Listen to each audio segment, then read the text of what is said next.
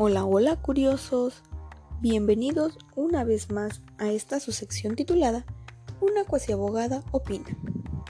En esta ocasión, en este nuevo episodio, vamos a desarrollar un tema importantísimo del derecho fiscal. ¿A qué me refiero? Al tema impuestos. Vamos a comenzar.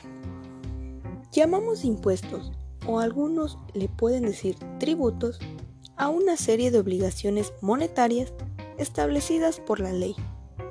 Mediante estos, todos los ciudadanos contribuimos al mantenimiento del Estado.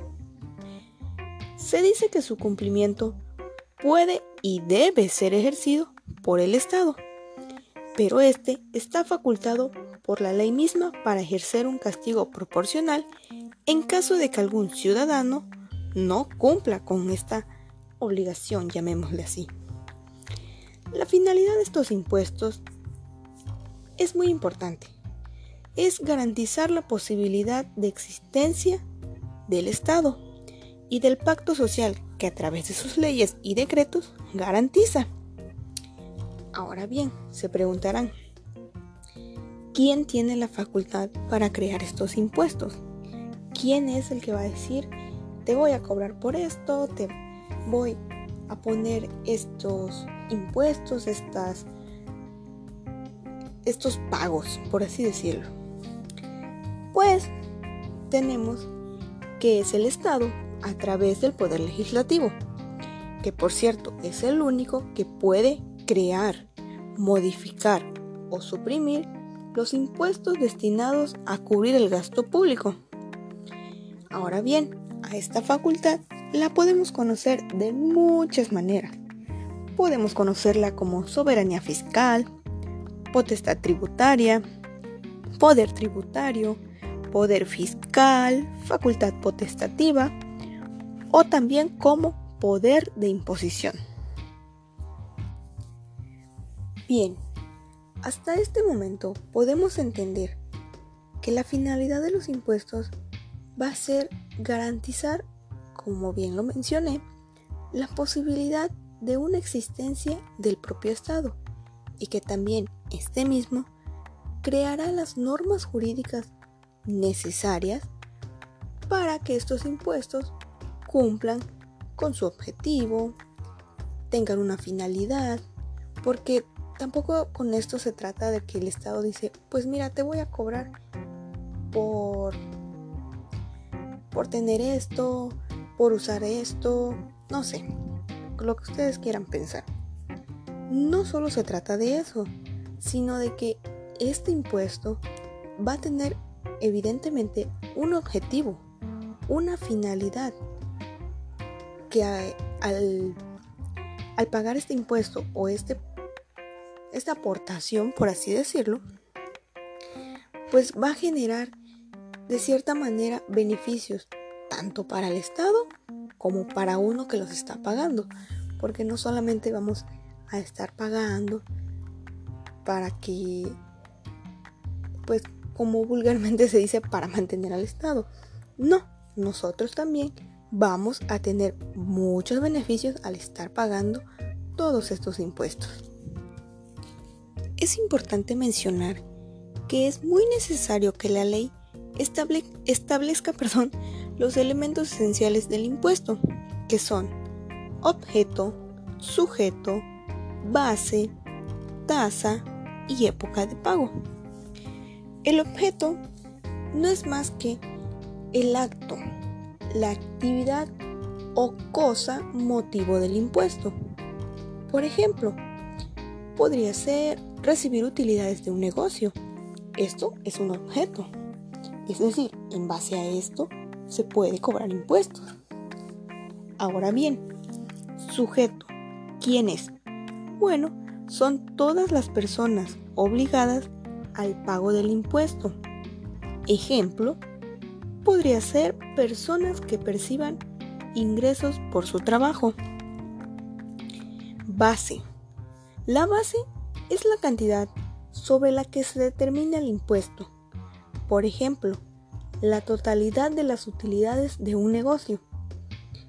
Es importante saber que la base nos va a ayudar a que los impuestos sean pagados de manera proporcional. Porque, seamos honestos, en nuestra sociedad está la típica clasificación de clase media, clase alta, y por ende tenemos esa ideología de que pues los de la clase alta pues ganan más, tienen mejores prestaciones, etc. Y la clase media pues básicamente le anda batallando más duro para tener una vida pues más o menos estable. Entonces, obviamente, al ya pasarnos a los impuestos, debemos entender que al, al decir proporcionales es que se le va a aplicar un pago o un o se le va a requerir un pago más bien de forma en que no se vean afectados los intereses de cada tipo de persona. Es decir, si yo gano más que mi vecina, pues yo voy a pagar en base a lo que yo gano y ella también en base a lo que ella gana. No se nos va a aplicar el mismo pago porque puede haber ahí una desventaja y entonces pues ahí habría muchas consecuencias y no se beneficiaría a nadie. Ahora, en cuanto a la tasa, tenemos que es el porcentaje que se aplica a la base para llegar al impuesto que se debe pagar. Por ejemplo, muchas veces podemos llegar a escuchar la frase eh, se le va a aplicar la tasa del 16% del IVA. Ah, bueno, esto es esto hace referencia obviamente, y su nombre lo dice, tasa del 16% del IVA. Va a ser el porcentaje. Por otra parte, época de pago. Bueno, esto es el plazo o momento para pagar el impuesto. Mm, por ejemplo, las personas físicas con actividades profesionales deben presentar pagos provisionales mm, del ISR a más tardar el día 17 del mes siguiente al que a aquel en que se realizaron las actividades. Es decir, estamos viendo, bueno, estamos hablando de que ya existe un, un tiempo específico, un tiempo determinado. Esto es la época de pago. Ok, hasta aquí hemos observado que el Estado, a través del Poder Legislativo, tiene la facultad de crear los impuestos, basándose en todos estos elementos que acabo de mencionar. No obstante, de ninguna manera se trata y esto como lo mencioné al principio, de una facultad absoluta o ilimitada que puede ejercerse de forma caprichosa y arbitraria. Ojo aquí, los impuestos deben crearse dentro de los límites que establece la propia Constitución. Pues esta menciona que los derechos que deben satisfacer los impuestos son reserva de ley, es decir, la legalidad tributaria. Debe haber también una capacidad contributiva, como mencioné, una proporcionalidad tributaria. También debe existir una igualdad tributaria, es decir, equidad. Y debe obviamente haber un destino al gasto público de los impuestos. Esto último es para que el Estado cumpla sus fines y, de esta forma satisfaga necesidades colectivas de toda la sociedad, obviamente. Muy bien, pues ya para ir concluyendo esta parte, entendemos entonces que el Estado va a través del poder legislativo a crear impuestos que van a estar encaminados o destinados a cubrir el gasto público es decir, gracias a estos impuestos van a satisfacerse muchas necesidades que tenemos como ciudadanos, como pobladores, como quieran llamarle. No solo se trata de que voy a pagar para mantener al Estado, no.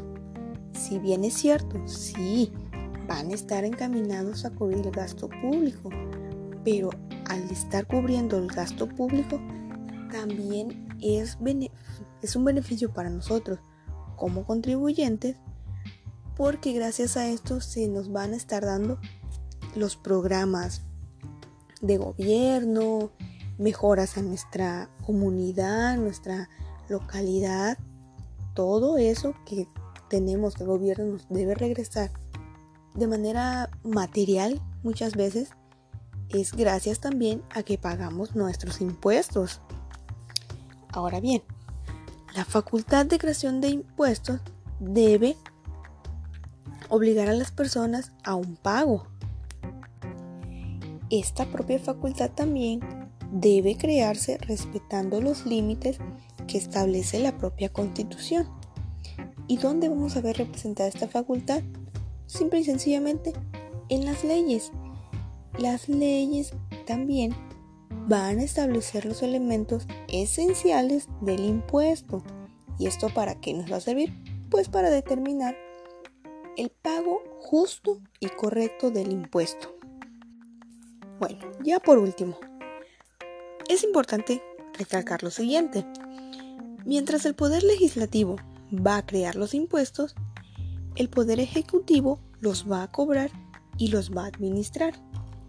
Y por su parte, el Poder Judicial va a interpretar todas aquellas leyes relacionadas con los impuestos y va a resolver los conflictos que pudieran llegar a surgir entre particulares y el Estado. Pues bien, mis queridos oyentes y curiosos del derecho, en esta ocasión, este segundo episodio lo vamos a cerrar aquí. Pero no hemos terminado con este tema. En el siguiente episodio vamos a analizar los tipos de impuestos que existen aquí en México